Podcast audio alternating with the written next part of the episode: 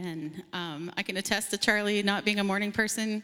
He gets into the office in the morning and he goes, uh, mornings, as he's walking in. And I've been there for two hours already because I get there early because I am a morning person. Um, and this morning I did wake up, and, and that verse was really great, Charlie, because I, I wake up, most days when I preach, I wake up and I'm like, everything I prepared is garbage. it's just the attack that I get from the enemy every time that I have worked really hard all week. I have prayed and I have sought God and I have studied. But yeah, you guys don't need to hear what I have to say. And so I usually, my alarm goes off pretty early on Sunday mornings and I lay in bed and I'm like, okay, God, like I've done what I can do. And, and now you have to do what only you can do and that is to meet us here this morning. And so that is my prayer. That is Charlie's prayer. Hopefully, that's your prayer today. Uh, so we're going to be in uh, Hebrews today. So if you have uh, a Bible, there's Bibles in some of the pews in front of you. If you have a Bible app, then um, turn to that.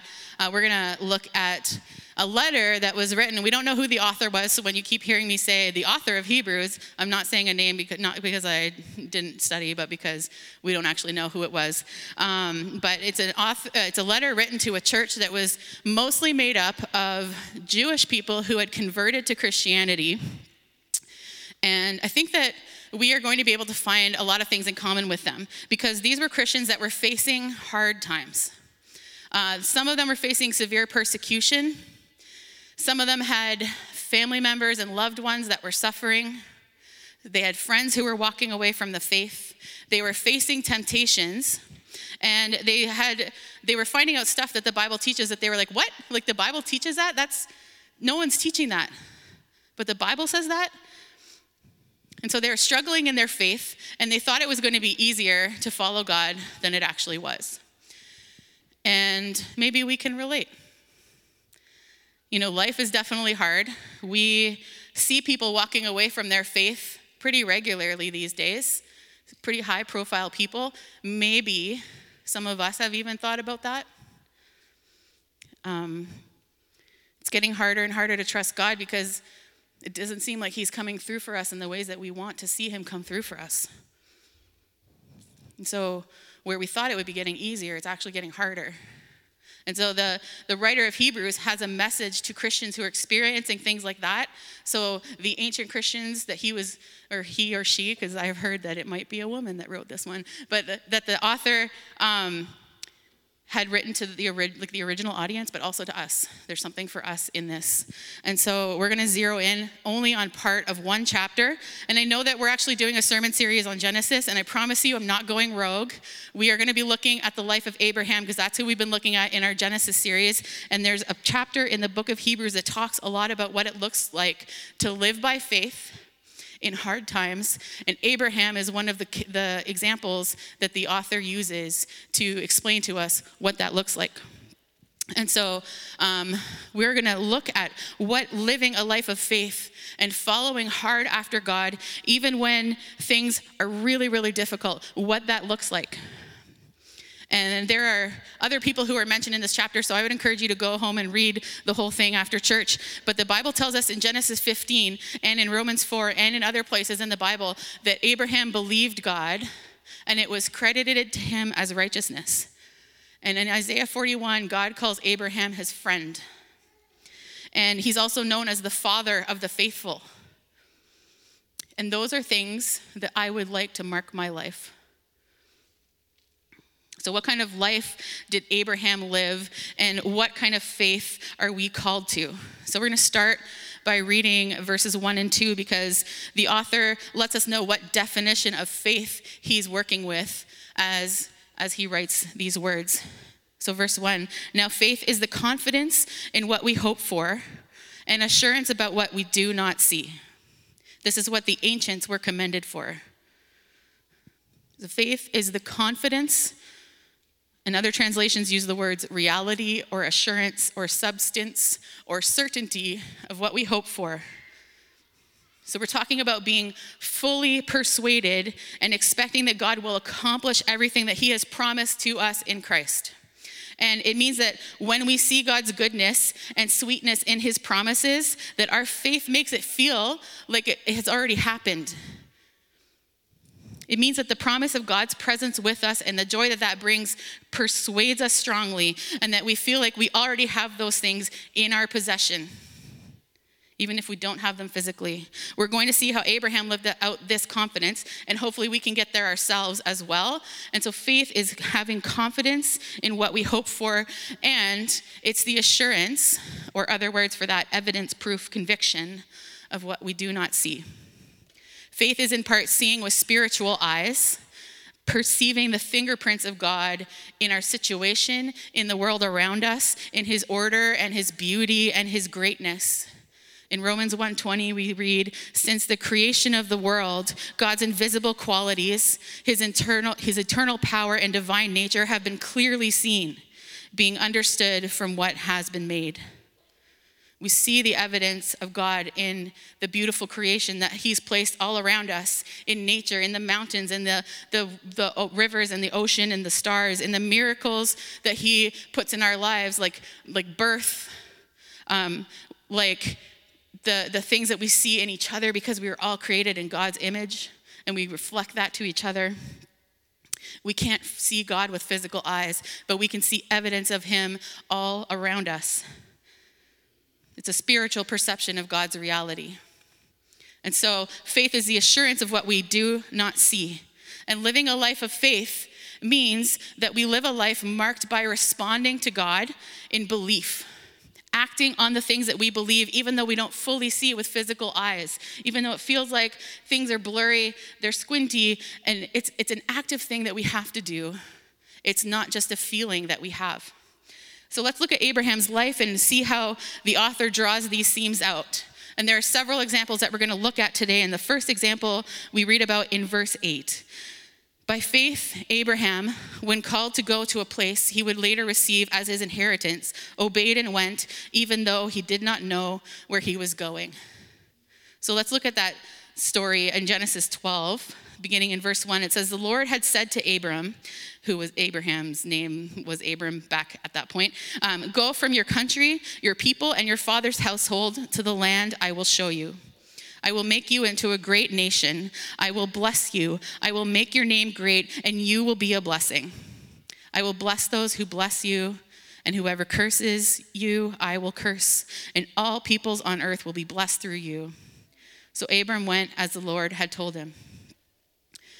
So God comes to Abraham, and he tells him to leave his country and his people and his family and to follow God to a land that he wasn't specifying. He was just saying, I'm going to show you. And, and I often wonder about this story because Abraham likely grew up worshiping a different God. A lot of commentators think it was uh, the moon god Nanna. And so it would have been a very purposeful and courageous step for Abraham to, to hear from a God that he didn't actually follow for his, for his life and then respond in obedience to him. And not only that, but God asked Abraham to leave everything he knew. And I wonder how like God revealed himself to Abraham to get him to a place where he was willing to just step out, to just leave that all behind and just step into what God had for him, even though he wasn't fully sure about what that was. You know, I think it makes me think about when God called me to go to Japan and and I didn't want to go. Um, I didn't have any reason to, to, to go to Japan. And like Abraham, I had to leave everything I knew behind, except I had one friend who had gone before me. And he was the one that was, the guy was using to call me there. And so at least I knew someone. But I can't identify much beyond that with Abraham's story because I at least knew my destination in that situation. I knew where my plane was going to land. It's not like Abraham had that luxury. And so following God and knowing the destination, that was hard enough for me to do, even when I knew where I was going. I remember sitting on the plane and being like, okay, God, what's happening? Like, this isn't where I thought I was going to be. And so um, Abraham had to follow God, even though he didn't know the destination, even though he, he didn't know where he was going, but he trusted God and he courageously entered into a strange land and an uncertain future. Do you ever feel like that's, that's your life? Like I felt it on my plane ride to Japan for sure. I felt it many times since then. There are a lot of things that are unknown in the world right now, and I know that there are countless stories of people sitting in this room and listening from home who are struggling with the unknown in their lives. Abraham's response to God's invitation was not to ask for more information. Like he wasn't like, okay, God, just give me the coordinates so I can drop it in my GPS so I can find the route with the least amount of traffic to get there, you know, by a certain a certain time. Or um, what kind of on, online reviews does this place have? Because I would like to know before I commit to going. Like that's what we would do, right? Um, but he heard the call, and he trusted in the word of God, and he started out to a new land that God would show him and he was able to believe God and step into step out of everything that he ever knew to follow God to an unknown place because he put his faith in God's promises for a future. And he was assured because that promise had been guaranteed by God himself. So God asked him to go, and that was grounds enough for him to obey. And that's how much he trusted God, and he trusted in his word and in his promise. And he was willing to obey, even though he didn't have all the information. So, what is God asking you to step out of or to step into today? What's He asking you to lay down and walk away from? What is the active faith response that you need to take? What are you feeling God inviting you into, but you're scared to take a step? This isn't something we're good at. We like to know. We like we like to know and we don't like the unknown. Sometimes I get anxiety just when I go to a grocery store and they've rearranged their shelving things and the route that I take that's designed for maximum efficiency can no longer happen because I don't know where stuff is. And I get anxiety because it's the unknown. Like what? We like to have assurances, don't we? We want to know the things that things are going to work out before we take a step. And we need to rationally look at all the angles before we make the decision and make sure that that makes sense. And we want to make the Pinterest board of like the things to do and see on the way to wherever we're going. Do you think it made sense to Abraham to leave everything behind and just follow God? I doubt it but he did it anyway. And I, I, remember several times in my life where I made decisions about what school I was going to go to and where I was going to live and what I was going to do for work, where my non Christian, non believing family members and friends were like, What? What are you doing? Why are you going to this school that costs so much more money when you could, you know, live at home and go to McGill? Why are you going to live in Japan? Why are you going to live in Vancouver? Why?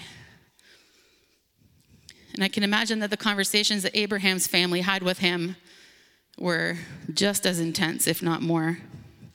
Begging him not to leave, asking him to explain why he thought it made sense. And, and we might read the story and be like, well, it's not that big of a deal to leave home once we reach a certain age, you know? In fact, in our culture, it's encouraged you go away to university and then you settle somewhere and it doesn't have to be close to where you grew up and it's no big deal and, and i did that for years um, but it wasn't a natural thing in, in abraham's time typically you stuck close to home you helped with the family business whatever that was and when your parents passed away you took it on and yet Abraham heard God and he chose to do something completely different and he chose to follow God into an unseen place. He didn't have the luxury of Pinterest or Google. He didn't have friends who had been there. The only person who was telling him about it was God.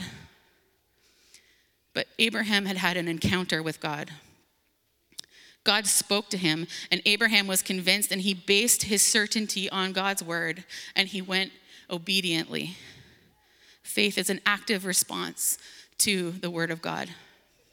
It comes from a personal encounter with the living God, and it looks to a future, and it makes us act with obedience and confidence in the living God confident of what we hope for, assured of what we do not see. That's how we can venture out, like Abraham after God, going where he leads into a future that is relatively unknown because we've encountered a living God and we have his word and his promises that we can hang on to in the unknown. If we, like Abraham, have oriented our lives around God and around his word, around the 3,000 plus promises that He has put in the Bible for us, then we can be confident that He will lead us. And we can actively follow Him, being certain of what we do not see. I'm not saying that this kind of faith is easy for anyone. There were so many times in Abraham's life, even when he faced challenges, like in fact, Abraham sets out in the next story in Genesis, there's a famine in the land. And it's like, God, did you not see that coming? Like, could you not have like adjusted the departure time so that we could have avoided that? Abraham has to take a detour to Egypt. But he doesn't turn back and head for home like, well, that was a bust. He he goes to Egypt and he lives in faith and he moves forward. He does fail to have faith, as much faith as he needed in that time because we know in that story that he ends up lying to the Egyptians out of fear about um, who he and his wife were, but he's still moving forward. His faith is still decisive and steadfast and enduring, and he's following God because God asked him to. And so Abraham's act of faith was to follow God to leave behind his family, to leave the faith he was raised in, and to follow a God into a different life and a different faith and a different future. But that's it's not like he left home, which was point A, and he arrived at the, the land God would show him at point B. It wasn't that easy. Let's look at verse 9.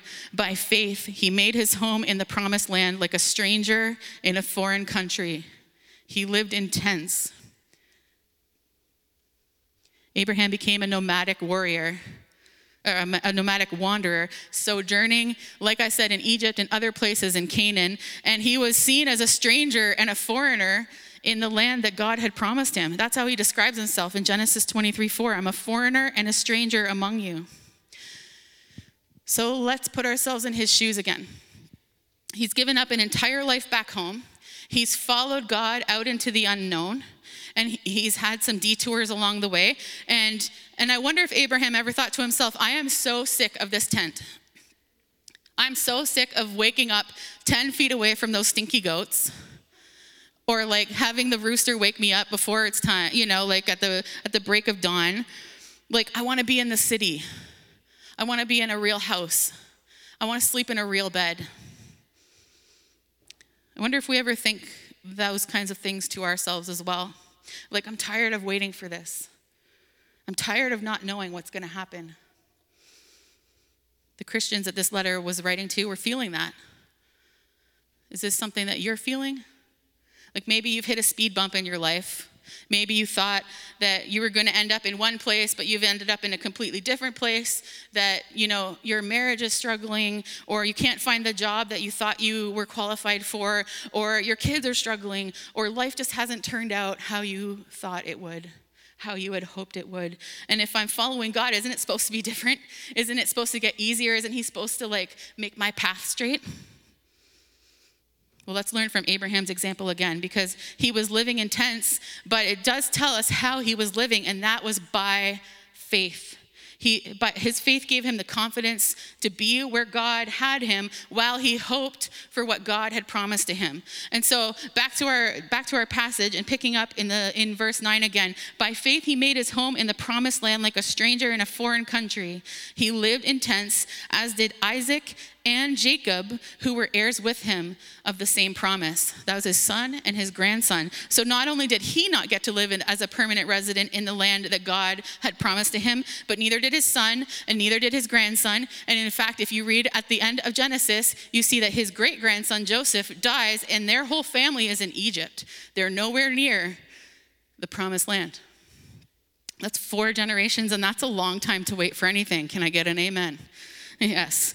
Um, but our passage tells us that he lived by faith and he still believed, even though it was several generations after it before he actually saw that promise fulfilled. And this has me asking myself is my faith really that strong? Like, how solid and unwavering am I in believing God's promises? How quickly do I give in to the temptation to uh, look for other things to satisfy my longings? How, how quickly do I forget that God has promised to satisfy me in every way that I need? A few months ago, I stood up here and I talked about sometimes struggling with being single, and I know that that's a struggle, struggle for other people, and I know that there are so many other struggles that are happening in our lives right now. And Abraham and his life tells us that God is worth pursuing even in the struggle. Even if I never get married, even if I never get the things, the other things that I hope for, because what I will get and what you will get is more of Him. We will get His love and His delight and His approval. We will get to enjoy Him and live forever in a body that is perfect, that is free from disease and free from pain. We will get to experience the world as God intended before sin distorted it. And Pastor Charlie and I have both talked about this from the stage before. Um, I'm pretty sure we're going to be able to fly and walk through walls. So that's I'm looking forward to that.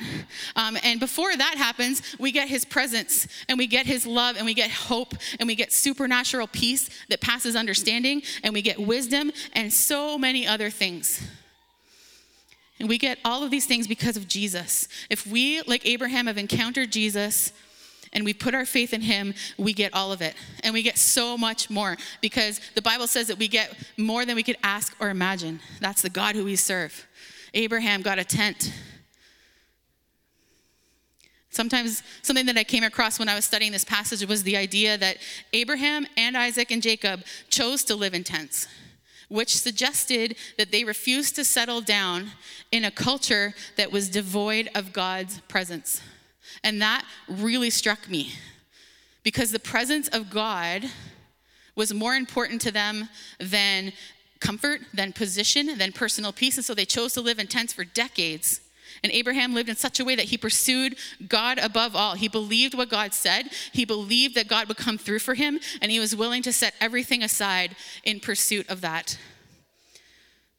And when I'm lonely, I turn to TikTok. And I tend to turn to stuff that is so much less life giving and, and fulfilling, so much less fulfilling than the God who's always with me who will never leave me, who can f- fill me beyond measure, who can give me the desires of my heart. Abraham oriented his life toward God, looking to the promised future and allowing that to eclipse everything else because he hoped for something more. In fact, our passage tells us that Abraham knew he wasn't going to find the answer to God's promises in a physical place. If we keep reading in verse 10, it says, For he was looking for the city with foundations whose architect and builder is God. He knew that God had promised, what God had promised him was not on this earth. That it doesn't mean that Abraham just sat in his tent and he's like, well, I hope heaven shows up soon. But it actually means that he was looking to the future, to the redemption that he was promised, to the redemption that he would get. And he oriented his life towards that, to following the God who was going to give that to him. And that is what his faith was hoping for and certain of. He had eyes to see that he was destined for another land, for a city that God had prepared for him. And it makes me wonder what am I looking to this world to, to give me when God wants to give me so much more? Is, is my life oriented around following the living God who has far more in store for me than I ever dare to even believe? Or am I settling for something much less? We can't be satisfied on this earth because, like Abraham, this world is not our home. We are also sojourners and foreigners and wanderers in this land. And Jackie Hill Perry says, following Jesus is hard, and the world sometimes offers premature rest from that hardness. But we cannot be satisfied on this earth. And so we are also destined for the city that God has prepared for us, like Abraham, and that's why we can't be satisfied. And so, right now, for a while, it feels like we're living in tents hoping for and believing in our real home, which God has prepared for us. So, Abraham not only followed God out of Ur and into the unknown future, but he also never actually saw the promised land pass into his family. And there's a lot more to Abraham's faithfulness in this passage. In Genesis 15, the story um, goes that God made another promise to Abraham because Abraham and his wife Sarah were far past the childbearing years and they desperately wanted to have a son. But as it stood, they didn't have a son, they couldn't have kids anymore, they're past that age. And Abraham was set to have his servant Eliezer inherit um, his, his wealth and his, his uh, possessions. But God comes to him and he makes a covenant with him. In Genesis 15, starting in verse 4, we read, This man will not be your heir but a son who is your own flesh and blood will be your heir. He took him outside and said, Look up at the sky and count the stars, if indeed you can count them. And then he said to him, So shall your offspring be. This was Abraham's desire, and, and this was a legacy that he wanted that was so important to him. And, and God is telling him that he's gonna have one, and it's gonna be so much bigger than he actually imagined. And, and guess what happened in this story? We, we should know this because Charlie preached on it last week. When Isaac, when Isaac was born, Abraham rejoiced and he experienced a fulfillment of a, pro- a promise from God. But then when Isaac was a bit older, what happened? God asked him to sacrifice that son. The source through which all of these descendants that were going to be as numerous as the stars were supposed to come from. And I'm sure that Abraham was like, What? Like, I just, like, what is happening? I just got this. I just got this promise. When Abraham was, was leaving Ur and his family behind, he was leaving his past. But when God asked him to give up his son in such a final way, he was asking him to give up his future as well. The future legacy that he'd been promised that was supposed to happen through Isaac, and Isaac needed to be alive in order for it to actually happen. And so Abraham spent his whole life following God faithfully, believing him. But this was the fiercest challenge that he had faced for, in his faith. And let's look at how he responded in verse 17. By faith, Abraham, when God tested him, offered Isaac as a sacrifice. Like, how did he manage that? Like, I'm not sure I could have gotten there. But look at verse 17 to see how he responded. By faith, Abraham, when he tested him, offered Isaac as a sacrifice. Here's how he was able to do it. He who had embraced the promises was about to sacrifice his one and only son even though God had said to him, It is through Isaac that your offspring will be reckoned. Abraham reasoned that God could even raise the dead, and so, in a manner of speaking, he did receive Isaac back from, the, from death. He who had embraced the promises. Abraham had lived his life so in tune with God's character and so in tune with his promises that he was willing to obey God even if he didn't understand it, even though if it meant that he had to give up something that he thought God had given him, that he knew God had given him. He lived a life of unwavering allegiance to God that extended beyond anything that held dear. He was rewarded for it as we saw in verse 19 abraham reasoned that god could raise him from the dead. He's like i don't know what's happening here god but i think that you i know that you can do this and so i'm going to go ahead and, and act in obedience. And in a manner of speaking he did receive isaac back from the death. He isaac did not actually get sacrificed. We we know that story but um but he did receive isaac back from the dead in in one way and you see, God had made a covenant with Abraham um, in, in, Genesis 15, promising him a legacy that was so great it couldn't be counted. And in the Old Testament, covenants that were made between two parties who were committing to each other to uphold an agreement that they had made. And there was usually blood from animals involved, and they would spread that on the ground, and then they would walk through the blood, and the blood would splash up on their robes, and they would say, If I don't uphold my side of this covenant, of this promise, then I will pay with my own blood. And if you look at the story in Genesis 15, you see that God caused Abraham to fall into a sleep, and God was the only one that walked through the blood of those animals. He was taking responsibility for the covenant on himself, for both sides of the covenant. That's the God who Abraham followed. This is why Abraham could believe God even when it didn't make sense. And this is why he could live a life of faith because God had taken the responsibility of keeping that covenant on himself alone. And this is how we can live a life of faith because that covenant is a picture of what Jesus did for us when he died on the cross. He shed his blood not because he, God hadn't kept up his side of the covenant, but because we hadn't kept up ours.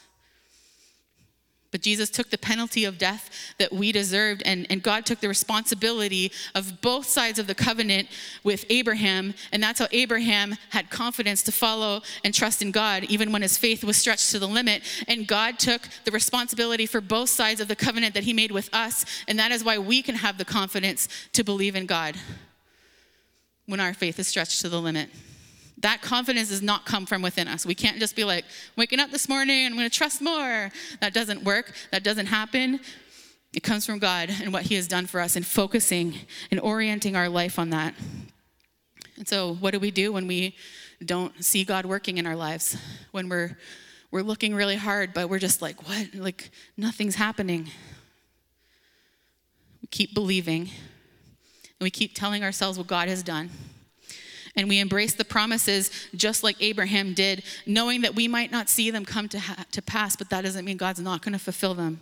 There's a, a prayer that I pray um, that was written, a, a, line from a prayer that I pray that was written by um, a pastor named J.D. Greear.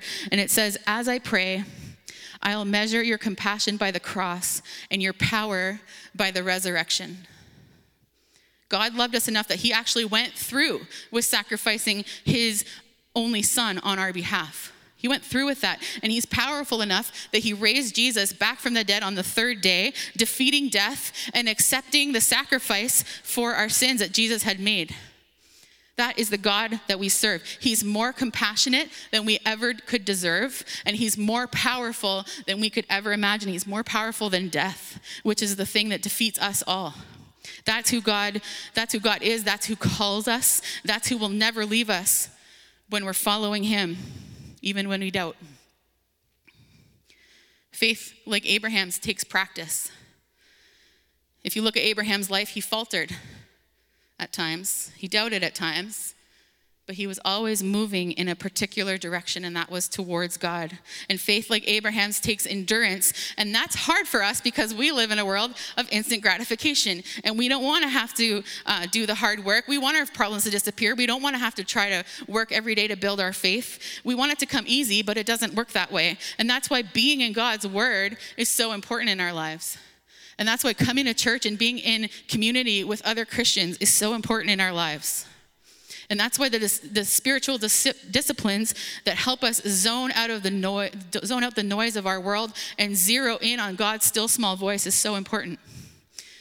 We're not promised a life with no problems. We're promised peace in the anxiety. We're promised presence in the loneliness. We're promised joy in the pain and comfort in the sorrow and renewal instead of escape. Tyler Staton says God has promised to love us with a love that the world will try to take or mar or diminish, but never can. We are loved in such a way that it produces supernatural courage in a culture paralyzed by fear, humility in a society built on self promotion, single mindedness in a distracted or divided world, peace amongst chronic anxiety and worry, and the constant nearness of God. And for those of you who like to know the end of the story, if you turn to the end of the Bible, the, the book that we are looking at, and you read the last chapter of the last book of the Bible, in Revelations 22 4, we read, They will see his face, and his name will be on their foreheads. And someone explained it and said it like this And they shall live with his face in view, and they that belong to him will be written and that they belong to him will be written on their faces. They will live with his face in view, and that they belong to him will be written on their faces. We get Jesus in the end, and he is where all God's promises find their yes and amen. Let's pray. Father, we're not good at this. But I pray that where we are weak, you would make us strong I pray that you would increase our belief where we are unbelieving. I pray that you would give us faith like Abraham, that you would open our eyes to see the evidence of you all around us and to see the ways that you're working, even though it feels like sometimes you're not. Father, I pray that you would meet us in your word, that you would meet us in our prayers, that you would meet us as we meet with other people who also know you. Father, I pray that you would make this a reality in our lives that is so deep that we can overlook the things that we aren't getting in order to follow you because getting you is the most important thing. I pray that you would make us want you more than anything else in the world. I pray this in Jesus' name. Amen.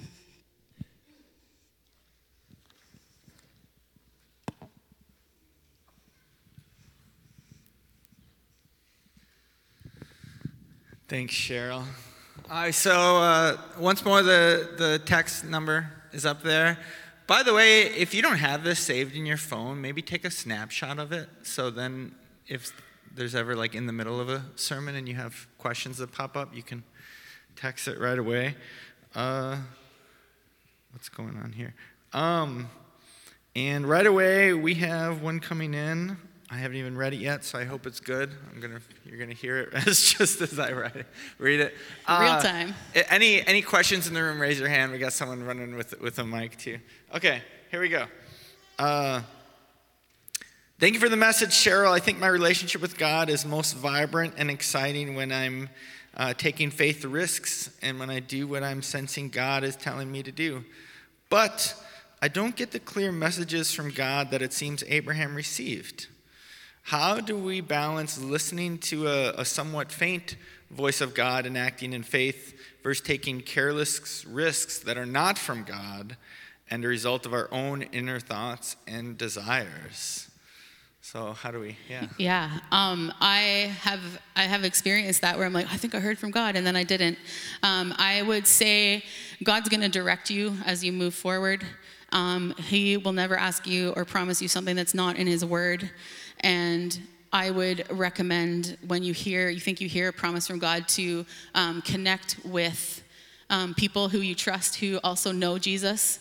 And to make sure that what you're hearing is is is actually true. That's the process of discernment. When you get with people and you ask them to pray for you and ask them to listen to god on your behalf to either confirm or not confirm what um, what it is that that you're hearing from god Yeah, good answer. That's really it. If, if you think you might be hearing God's voice, but it's not super clear, ask God to confirm it and talk to other people. and uh, he'll he'll direct your steps. I have I have more story about my my going to Japan where I didn't think that it there was five things that were going to prevent me from going, and God removed every single one, and it was very clear that like this is where He wanted me. So I can tell you that story later. I won't go into it now, but um, that is God will direct you, or He will close doors and He will redirect you. All right, I'm curious about those five things. Maybe next time you're scheduled, we're gonna we'll hear about it. I mean, if All we if we still have time and no questions, we can get into we, it. but- we share your your hands up. Thank you, Cheryl, for your message. You said at the beginning, see God with spiritual eyes. Can you expand on that? Yeah, so um, we we have um, the ability to see God, um, and the Holy Spirit kind of shows us things about God that um, that we don't see with physical eyes. And so, like, if you if you are outside looking at the stars at night, and you, you, like you're looking at stars, but what you're seeing is God's glory and His wonder and His power. He said some words, and that came into to existence. And so um, there's there's seeing beyond what we're seeing, if that makes sense. Um, I hope I'm making yeah. Um, that God God reveals things to us um, as we as we look around and and as we listen to Him. I have a friend who um, I went on a walk with once, and we walked past this girl. We didn't know her; she was just walking the opposite direction of us, and he, we were walking that way, and she walked that way. And as as he passed, as we passed her, he he looks at me, and he he listens to God. He's someone who like really is in tune with with God's voice in his life, and he said that girl just had a fight with her dad you know and like then he started talking to her and sure enough she had had a fight with her dad and he didn't know he, he, he had no clue who this person was before he walked by her but god had said i want you to go talk to that girl and, and he had given him the eyes to see what, what was going on in her life and, and the, the words to speak to her Wow. Uh, all right, questions are coming in now. If there's anyone else in the room, raise your hand. We'll get the mic over there, and in the meantime, I have one in the text line. Uh, if I have a personal relationship with God, is it okay for me not to attend the Sunday service? Ooh, here we are. Ooh. I would say that the Bible says, so I would, I would echo the Bible where it says, do not give up meeting together um, so that we can spur one another on to love and good works. That's in Hebrews 10. Um, and so it's it, it's really important. It's not a sin, I think, if you're if you don't come to church, but but your faith, vibrancy, and growth depends on being with other people who can walk alongside you in, in what you're experiencing in life and um, being able to speak truth to you when you can't see it. Like sometimes like when we're living in that tent like abraham we can't see beyond the walls of the tent but other people can be like i've been where you are and i know where god will will bring you. And, and they can speak that into our lives and we don't get that if we're not hanging out with other believers. And church is a really really easy way to do that. Yeah. Uh, uh, something I might add is the question is Is it okay for me not to attend the Sunday service? I'd probably say, What do you mean by is it okay? Like, is it like, are you going to get cut off from Jesus and, you know, go to hell if you don't go to church on Sunday?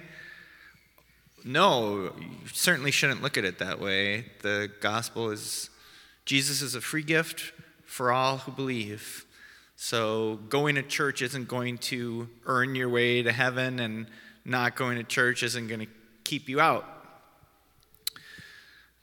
Uh, but I would also say this, kind of what Cheryl said. It, it's um, it's good for us, and so I would say this: if you know Him, if you believe in Him, and you don't want to go to church on Sunday let me first say, I know what it's like because I hate mornings. And True. this morning, Matt said we should start a night service, and he might have been half serious, but it's been in my mind since. So, more on that later. But, uh, but in the meantime, this is what I would say if you don't want to go to church at Sunday. I would say confess that to God. Meaning, God, I don't really want to go a lot of the times, and maybe it's for this reason, maybe it's for that reason, but I believe that you know better than I know, and that you have a better plan than I have. I guess what I'm encouraging you is to let God be God, and don't try to be your own God. And coming together, gathering together, there is something spiritually nourishing so if you don't want to go, confess that to God and say, Lord, change my mind, heal my mind.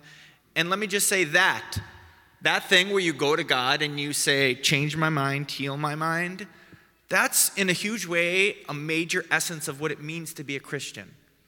We don't hold on to our own plan and our own point of view and say, no, I'm not changing it. I don't want this, I do want this, and that's just how I'm going to live my life. But to be a Christian means, Lord, come here, change what you want to change, take what you want to take. Um, but in the meantime, if you skip church, I've skipped church before. Yeah, real I, talk. I wake up yeah. sometimes and I'm like, I don't want to go, and I work here, guys. so confession time. But I, I usually, most of the time, end up coming, and I am always blessed by Yes. being with other believers in community. And so that's sometimes scary. There's social anxiety is a real thing, and um, but I would encourage you to put yourself out there and come to church because it it is good.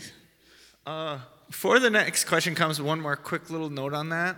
I've discovered, so sometimes the reason why, confession time, sometimes the reason why I don't want to go to church on Sunday is because I want to rest, right? It's like I feel like I need some rest. I've learned that when I go to church, worship God, come home, then you know how many hours of rest you have before you have to go to bed? Those hours of rest are like the most restful time of my week. Like that like Sunday from like noon to the time I go to bed, there is this deep deep heart rest that just resets everything and prepares me for Monday. But the times that I skip church, all the striving that I can do to actually find that rest is often lost. Um, that's just my own experience. Uh, there's um, there's a, a, kind of rest that comes from God. So, okay, was it Carlos that I saw over here? Uh, or is there another? Oh, yeah, yeah, yeah. Yeah, so I think you're a descendant of that woman that wrote Hebrews. Uh, Thank you. Yeah, you know the term crisis of faith. And, you know, often we hear someone going through a crisis of faith. And, you know, I mean, I myself had experienced that. Can you share something about it? Uh, yeah, I was listening to a podcast recently where um, uh, the the speaker and the host were talking about people who were walking away from the faith who were like, I'm not sure I believe this anymore. And one of the things that they pointed out was that often the people that they talk to about this um, have stopped reading their Bible and have stopped connecting with God and are just trying to figure it out on their own. And that's not how we were ma- made to, to go through life. That's not what we were meant to experience. And, and so I would say, like, are you reading your Bible? Are you, are you seeking after God? Because he said, if you seek me with your, whole- your whole heart, you will find me. And so if you're having a crisis of faith, and if it's really hard to read your Bible, like I have siblings who are like, I read my Bible, I get nothing out of it. And I'm like, oh, like, ask God to show you something. Ask ask someone to read it with you to help you talk through it you know like there are things that you can do to to help you when you're struggling to believe. Because we do have struggles. We do struggle to believe. And, and like i said um, and i'll say it again and again and again like that's why we need each other. Because when we can't see the truth, when we can't see God in our lives, then other people can look at our lives from a different perspective and can point to where they see Him in us and in our lives.